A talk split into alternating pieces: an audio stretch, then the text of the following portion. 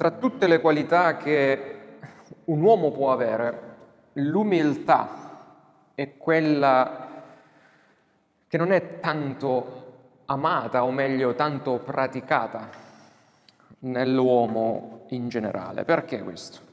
Perché c'è difficile praticare l'umiltà in quanto eh, abbiamo un peccato in noi che invece cerca sempre non di mostrare il lato umile di noi, ma il lato orgoglioso di noi, cioè noi veniamo prima degli altri, praticamente.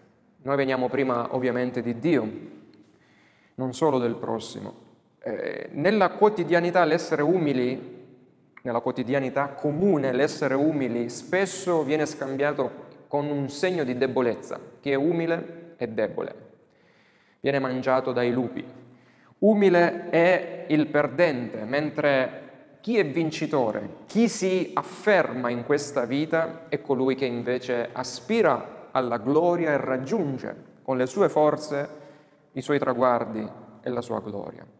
Ricordo di aver letto da qualche parte di un re che senza farsi notare, ad un certo momento, non ricordo il nome, decise di notte di umiliarsi, in un certo senso, cioè di togliersi i vestiti regali, gloriosi, per indossare gli abiti umili dei popolani, al fine di intrufolarsi nel villaggio per eh, perlustrare di notte le condizioni del suo oh, popolo, no? come viveva il suo popolo, perché lui era abituato a vivere nei palazzi d'avorio.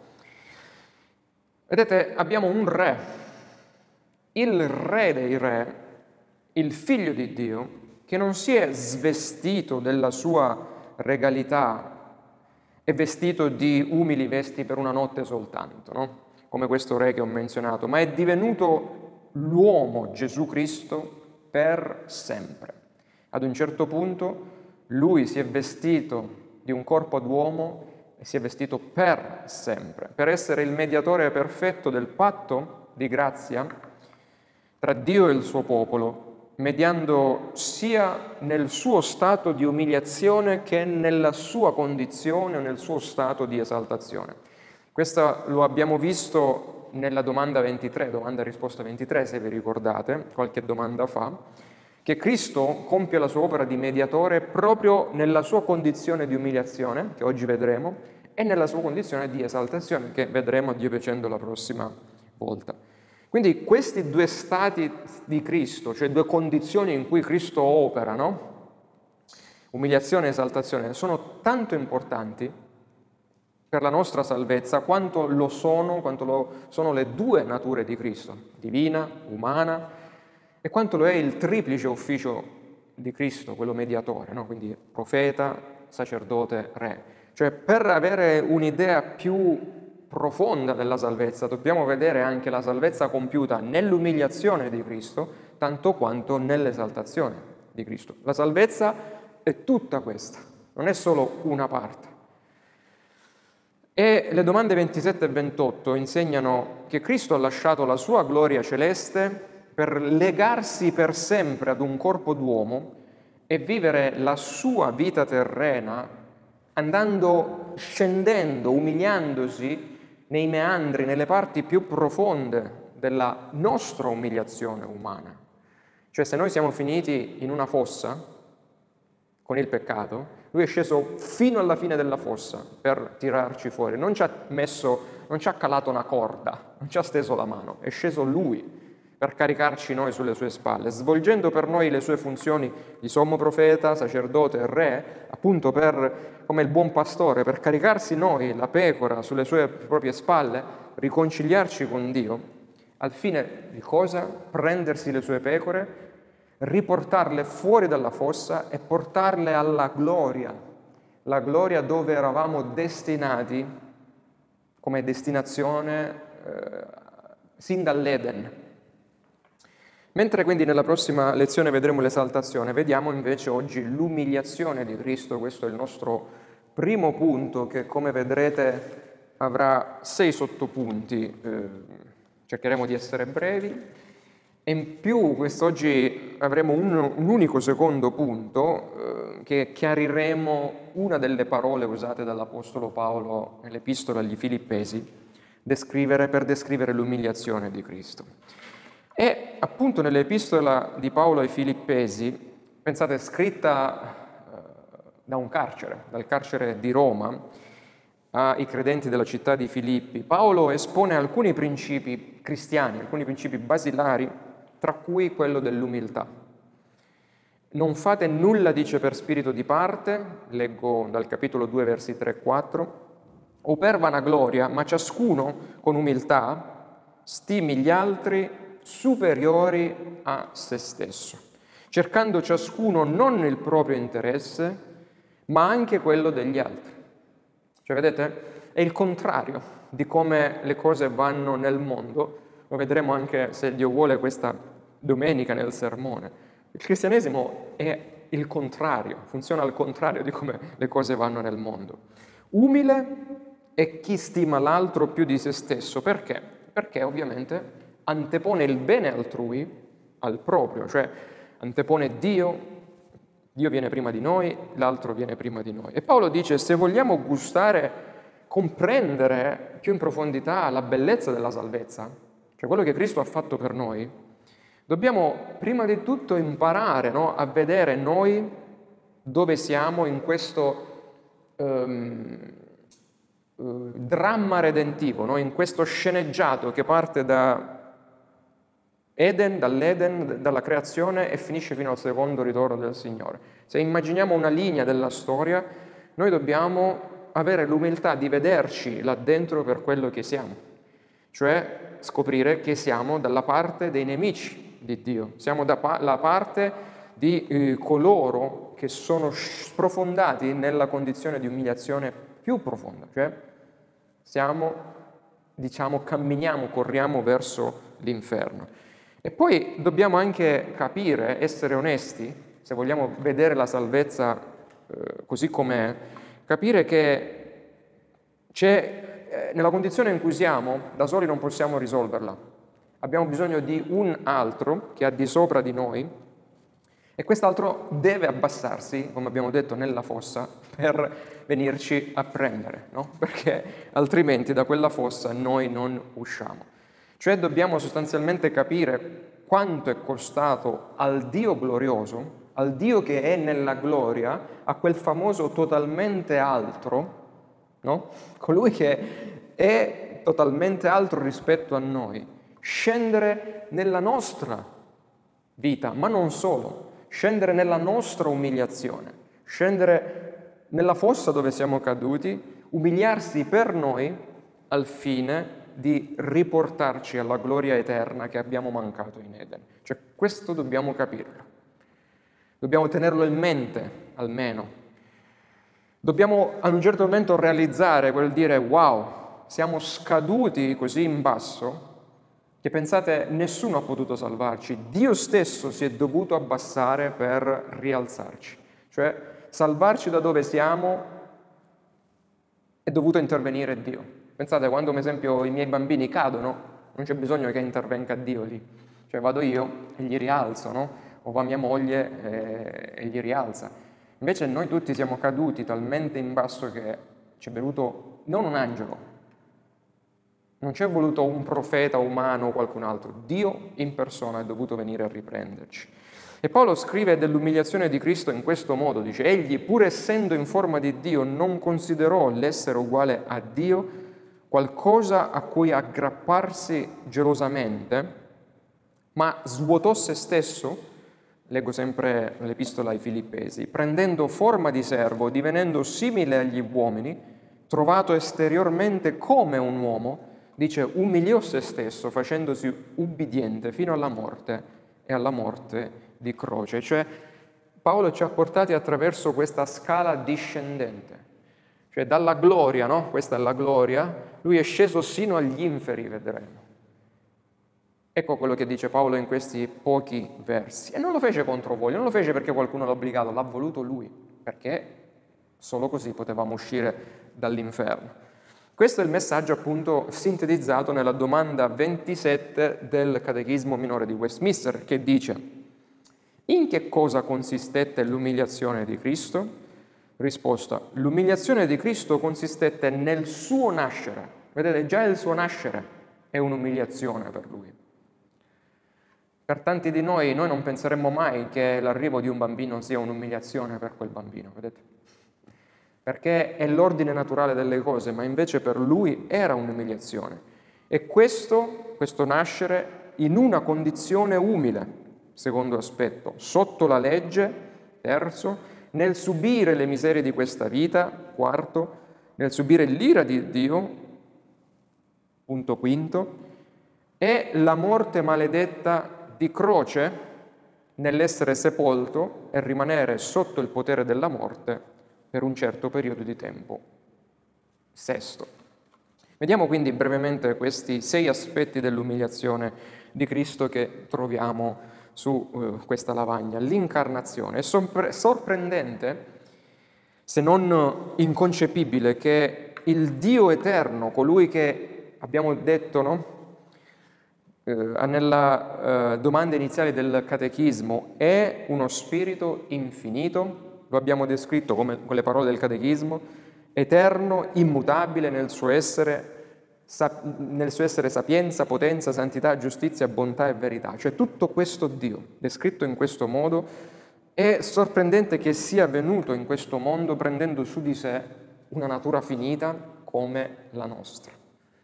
Cioè Ogni tanto eh, mia moglie lo fa, lo, lo, dice un po' per scherzare, non lo so se un po' veramente, ma spero.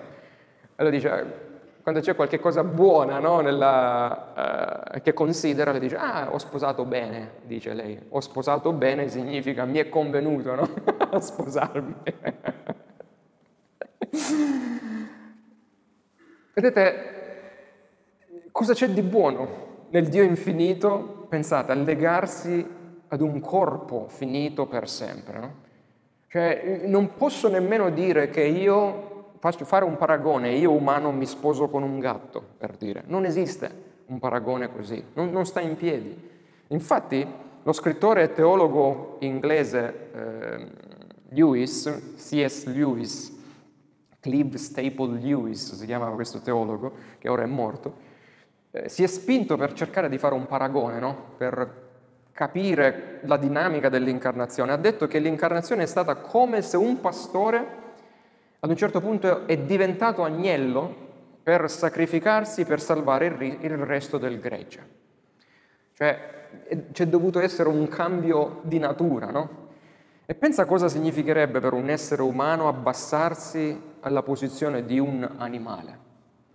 Eppure Cristo si è abbassato ancora di più per salvarci. Questo è vero perché c'è una differenza molto maggiore tra Dio e l'uomo che di quella che c'è tra l'uomo e un animale.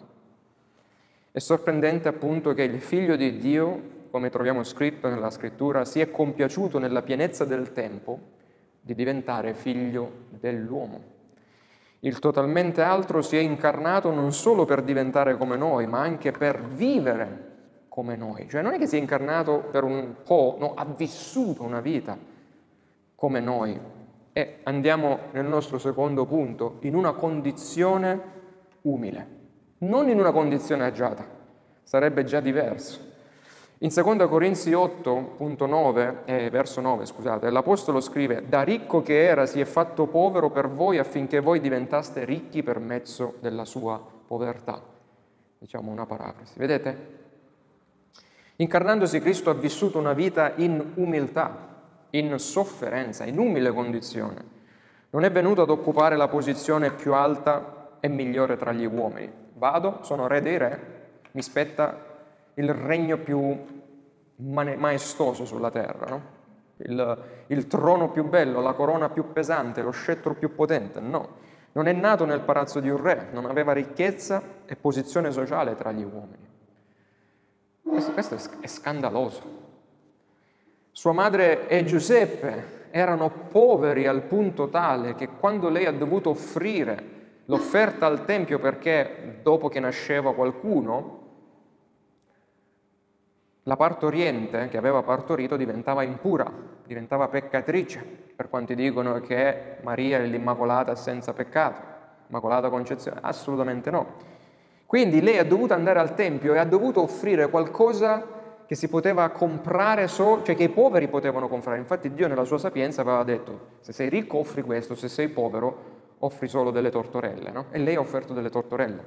Vivevano in tempi difficili quando è nato Gesù, non è che è, è nato, si è scelto in tutta la storia l'età più fiore, eh, fiorente, è nato sotto l'occupazione romana. Pensate, il sovrano creatore è, che sostiene tutto l'universo, dovette prendere in prestito il suo luogo di nascita. Pensate. Dovrette prendere in prestito l'alloggio durante il suo ministero per vivere. Non aveva una casa a Capernaum. Eh, era in prestito, dovette prendere in prestito la barca per andare a fare eh, il suo sermone, no? Sul Mar di Galilea. Eh, dovette addirittura prendere in prestito l'asino per poter entrare in Gerusalemme. E dovette prendere anche in prestito quella stanza, quell'alto solaio nel quale celebrò l'ultima cena con i suoi. Ma ancora, non ebbe una tomba, dovrette prendere in prestito anche una tomba per vedere il suo corpo seppellito. Questo è il re dei re. Quale amore aver rinunciato allo sfoggio e al godimento della sua gloria celeste per salvare noi criminali peccatori perduti sapendo che sono stati proprio i nostri orgogliosi obiettivi personali. Vedete, cosa fece Adamo? Se mangi diventi come Dio. Ah, allora, vediamo, voglio diventare come Dio. Altro che umiltà. Ed fu proprio quella la causa dell'umiliazione di Cristo. Il desiderio nostro di innalzarci nella gloria ha portato il Dio della gloria a umiliarsi per noi. Incarnato, ha vissuto in umiltà, terzo aspetto, ha vissuto sottomesso alla completa legge di Dio e questo è un altro segno della sua umiliazione. Anche se il nostro Signore Gesù come Dio è il datore della legge, cioè lui la legge, è lui che ha scritto la legge e sta al di sopra della legge, tuttavia quando si è fatto uomo si è messo sotto la sua legge. Come? Prendendo una forma di servo, dice Paolo ai Filippesi, sia assoggettato a quella legge. Per natura, pensate, Dio per natura mai poteva essere soggetto alla sua legge. Cioè Dio per quel che è non può mai essere inferiore alla sua legge. E allora com'è che lui si è fatto inferiore, si è messo sotto? Proprio diventando Dio uomo, perché l'uomo nella sua umanità, Cristo si è sottomesso alla legge spirituale di Dio, dice Paolo ai Galati a capitolo 5 e mediante l'ubbidienza perfetta alla legge, poi ha portato noi nella gloria. Seppur vero Dio, anche lui è stato tentato in ogni cosa come noi, mentre era sotto la legge. No? Questa è un'altra umiliazione. Pensate, il Dio eterno e onnipotente che viene tentato come noi e probabilmente pure, pure di noi, no? dal peccato. Anche lui viveva in un mondo pieno di tentazioni e per quanto strano possa sembrare, non è stato semplice per lui, ovviamente, come se pensassimo, no, lui è sì vero uomo ma è anche vero Dio e quindi significa che la sua vita è stata una passeggiata. No, lui istante dopo istante ha mantenuto nella sua vita tutti i precetti della legge di Dio, tutti. Cioè io in questo momento, se mi lascio poco poco andare con il pensiero, commetto qualche tipo di peccato, anzi già esistendo sono peccato io. Invece lui è rimasto sempre puro, nonostante fosse vero uomo. In questo mondo decaduto solitamente chi fa le leggi le fa più per gli altri che per se stesso, no? Cioè questo è il principio, cioè facciamo le leggi, però non è che a noi piace tanto mantenere queste leggi. Eh, adesso non mi riferisco ai nostri politici, per carità, ma eh, a casa mia succede questo, perché c'è una legge che dice che i bimbi non devono mangiare sul divano, non si mangia sul divano. C'è una legge che dice che non si deve tenere il cellulare a tavola. E ovviamente che succede? Che io che faccio le leggi a casa mia poi, tra virgolette, sono quello che le trasgredisce e i miei figli mi dicono, ah, hai visto? Stai mangiando, ah, hai visto il, il telefono sul, sul tavolo? Questo è il senso innato che c'è in noi. Sì, facciamo le leggi, ma tanto prima o poi caschiamo e trasgrediamo. Ma Cristo invece no. Quindi incarnato, ha vissuto in umili condizioni, si è sottomesso alla legge, vediamo il quarto aspetto e poi ci fermiamo, e ha sofferto tutte le miserie della vita. Non è che si è selezionato, sì, passo attraverso questo problema, quest'altro no, quest'altro sì, quest'altro no. Cristo è stato umiliato per noi per tutta la sua vita. Un teologo, Hermann Vitius, del, vissuto fi, verso la fine del XVII secolo, una volta osservò che se ci limitassimo solo a sottolineare questo aspetto dell'umiliazione di Cristo, no? la morte sulla croce, eh, per noi, allora prendiamo troppo poco in considerazione le sofferenze reali di Cristo. Cioè, Cristo non ha sofferto solo sulla croce, Cristo ha sofferto durante tutta la sua vita per noi. Il peccato ci ha portato miserie in questa vita che iniziano nostro, sin dal nostro concepimento, anzi, diciamo sì, sin dal nostro concepimento queste miserie arrivano già a interessare per esempio le malattie no? che vengono diagnosticate già nel feto, all'atto del concepimento, subito dopo. Quindi il peccato ha macchiato tutta la nostra esistenza e per quanti non saranno salvati, queste miserie accompagneranno, scusate, loro per tutta l'eternità. E grazie a Dio che invece per quello che sono salvati, una volta che Cristo ritornerà, i corpi saranno, mm, ci sarà la risurrezione e i corpi corruttibili saranno fatti risorgere nell'incorruttibilità, non ci saranno più gli effetti del peccato in noi, grazie a Dio per questo. Tuttavia Cristo è stato sotto gli effetti del peccato durante la sua vita. La Bibbia dice che Gesù sperimentò l'infelicità che sperimentiamo noi, tranne però l'infelicità di sentirci colpevoli o in colpa quando abbiamo agito male, lui non agì mai male e quindi non ebbe quel tipo di infelicità di dire oh, ho fatto male allora sono infelice, no, ma subì un altro tipo di infelicità, sapeva cosa significava essere ingiustamente odiato, ridicolizzato, ha sopportato gli oltraggi di questo mondo e le tentazioni di Satana. Egli ha sopportato le nostre infermità e si è addossato i nostri dolori, dice Isaia 53. Sopportò la fame, la stanchezza, il dolore, la perdita dei propri cari, il tradimento, l'abbandono, l'essere incompreso, l'essere falsamente accusato e molte altre cose comuni alla natura dell'uomo. Perché? Per essere colui che libera il suo popolo da tutte le miserie del peccato in questa vita, portandole lui al posto del suo popolo. Cioè è venuto con questa missione, è venuto per scendere sino nella parte più profonda della fossa per caricarsi noi e riportarci fuori. Come molti hanno notato, mentre i credenti e non credenti soffrono molte cose in maniera simile, noi soffriamo la morte come un non credente e così via, c'è una differenza sostanziale però no? tra credente e non credente. In tutte queste cose i credenti, dice, sono più che vincitori per mezzo di colui che li ha amati umiliandosi. Ma attenzione, anche noi andiamo di fronte alla morte con questa speranza, che Cristo ha vinto la morte per noi. Cristo invece è andato di fronte alla morte sapendo che doveva morire nella condizione peggiore dei non credenti, perché i non credenti non sanno cosa gli spetta, no?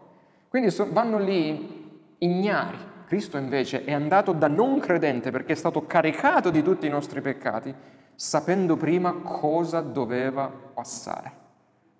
Vedete, è stato l'unico che si è presentato alla morte in quella condizione. Perché grazie a Dio noi non arriveremo in quella condizione, davanti alla morte. Incarnato, ha vissuto in umili condizioni, si è sottoposto alla legge, ha sofferto tutte le miserie della vita e adesso ci fermiamo e dopo riprendiamo con l'ira di Dio. Quindi abbiamo visto che L'umiliazione è iniziata con la sua incarnazione, nella, vissuto in una umile condizione, sotto la legge, ha subito le miserie di questa vita e quindi è stato poi sottoposto a quella che è la terribile ira di Dio. Gesù subì tutte le conseguenze del peccato, come abbiamo detto durante il tempo delle domande e risposte, divenendo soggetto all'ira di Dio, sentì e sopportò tutto il peso dell'ira di Dio, dice il Salmo 22, e per questo gridò Dio mio, Dio mio, perché mi hai abbandonato? No? Abbiamo parlato nel tempo delle domande e risposte di quanto drammatico è stata la separazione della seconda persona della Trinità dalla prima e dalla terza, essendo sempre state unite nell'eternità. In quel momento il Dio uomo è stato separato dalla confortevole presenza di Dio e ha sopportato dolorosi tormenti nel corpo e soprattutto nello spirito, nell'anima. Egli stava sperimentando la stessa condizione di miseria e di sofferenza che sperimenteranno i perduti nel giorno del giudizio per tutta l'eternità. Cioè i perduti non la sperimenteranno solo in un attimo di ira di Dio, due giorni dell'ira di Dio, tre giorni, cent'anni. Per l'eternità sperimenteranno l'ira di Dio. E Gesù divenne maledizione per noi, così che la maledizione che era destinata su di noi per l'eternità è stata ridiretta o canalizzata tutta su di lui. Cioè lui si è preso tutta l'ira che invece sarebbe dovuta scendere su di noi, dice Paolo ai Galati. Infatti egli ricevette in sé e pagò per noi le nostre tenebre, il nostro pianto, i nostri lamenti e i nostri stridori di denti che avremmo dovuto passare per l'eternità. Cioè lui si è preso tutta la nostra parte in quel momento. Ecco l'ira di Dio su di lui. Incarnato, ha vissuto in umili condizioni, quindi sotto la legge, la miseria della vita, l'ira di Dio e in ultimo ha sofferto la morte. Nessuno poteva togliergli la vita, lui era Dio, lui l'ha detto, nessuno me la può togliere, ma io la depongo da me stesso. No? Egli ha volonterosamente dato la sua vita al posto nostro, lo sapeva sin dall'eternità, è venuto per questo, ma la sua umiliazione non si è fermata alla semplice morte Dice, ok, è morto, è risuscitato. No, appositamente è risuscitato dopo un certo numero di giorni. Perché? Cristo è stato umiliato per noi anche nella sua sepoltura, non solo nella morte. Seppur il suo spirito fu immediatamente accolto nella gloria celeste, oggi tu sarai con me in paradiso, no? Ricordate al ladrone sulla croce? Per pagare pienamente la pena del peccato nostro, il suo corpo santo ha dovuto rimanere nello Sheol, nello stato di morte, per tre giorni per conoscere anche le conseguenze della morte, la decomposizione di questo corpo. Questo è il motivo per cui, per esempio, l'Ecclesiaste dice sia di coloro che vanno in paradiso che all'inferno, tutti alla fine vanno nello stesso luogo, tutti vengono dalla polvere e ritornano alla polvere. Come diceva il principe Antonio de Curtis, tutti a livella, no? dobbiamo andare lì, non c'è distinzione. E siccome noi andiamo lì, lui è andato lì per prendersi anche quella conseguenza della morte su di sé.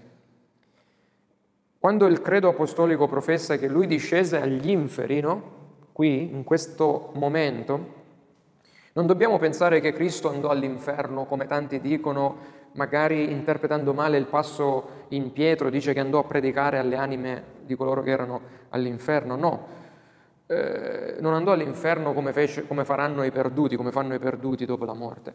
La giusta interpretazione e quella corretta è che Cristo soffrì le pene dell'inferno morendo in croce.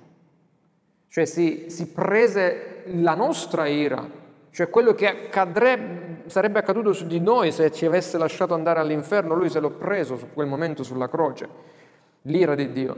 Ed egli rimase poi, il suo discendere agli inferi e anche questo, rimase soggetto al potere della morte per un certo tempo, cioè il suo corpo è stato lasciato alle conseguenze della morte per tre giorni e tre notti. Gesù è stato sepolto per noi in modo da poter rimuovere completamente il pungiglione della morte, ossia gli effetti della morte anche dai nostri corpi mortali.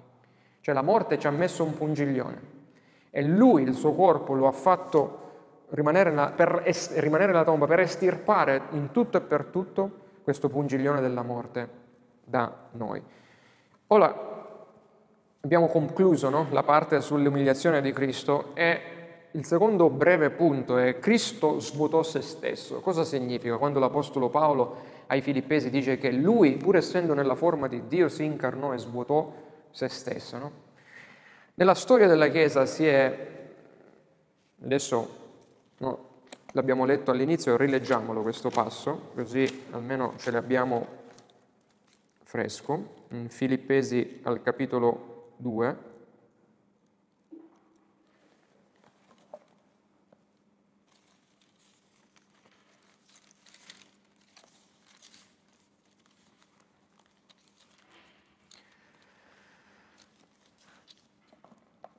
Allora,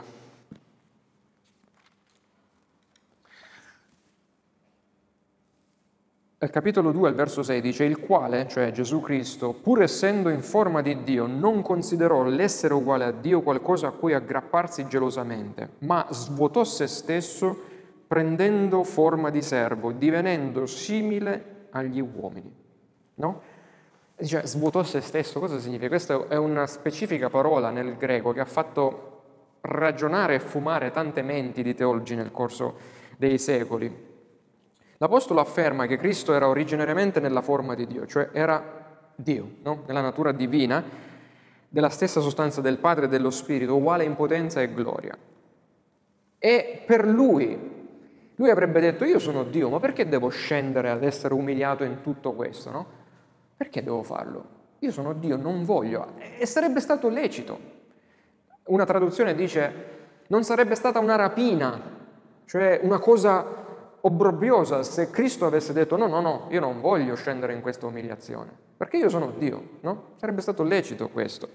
Però, a differenza di noi, che noi siamo nati senza volerlo, siamo scesi in questa fossa già alla nascita senza volerlo, Gesù ha scelto di umiliarsi, cioè di nascere e soffrire volontariamente per essere efficacemente il nostro mediatore perfetto.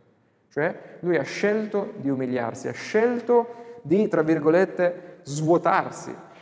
E molto tempo prima, infatti, della sua nascita, egli ha parlato attraverso i profeti, promettendo che sarebbe venuto. Allora ho detto, ecco io vengo, sta scritto di me nel rotolo del libro, Salmo 40. Lui l'ha predetto a noi e poi lo ha fatto. E Cristo era consapevole del disperato bisogno che il suo popolo aveva che lui scendesse in basso, che la seconda persona della Trinità doveva svuotarsi in che senso? Cioè lui quando si è incarnato non è che ha messo da parte si è svestito dei suoi attributi divini. Svuotarsi non significa questo, che lui li ha lasciati da parte. Infatti abbiamo discusso durante le eh, domande e risposte del fatto che lui non poteva peccare proprio in virtù della sua divinità. Cioè non è che la divinità l'ha messa da parte, non è che ha rinunciato ai suoi attributi divini o ai poteri divini, ma quando Paolo dice svuotò se stesso dobbiamo leggerlo in questo modo.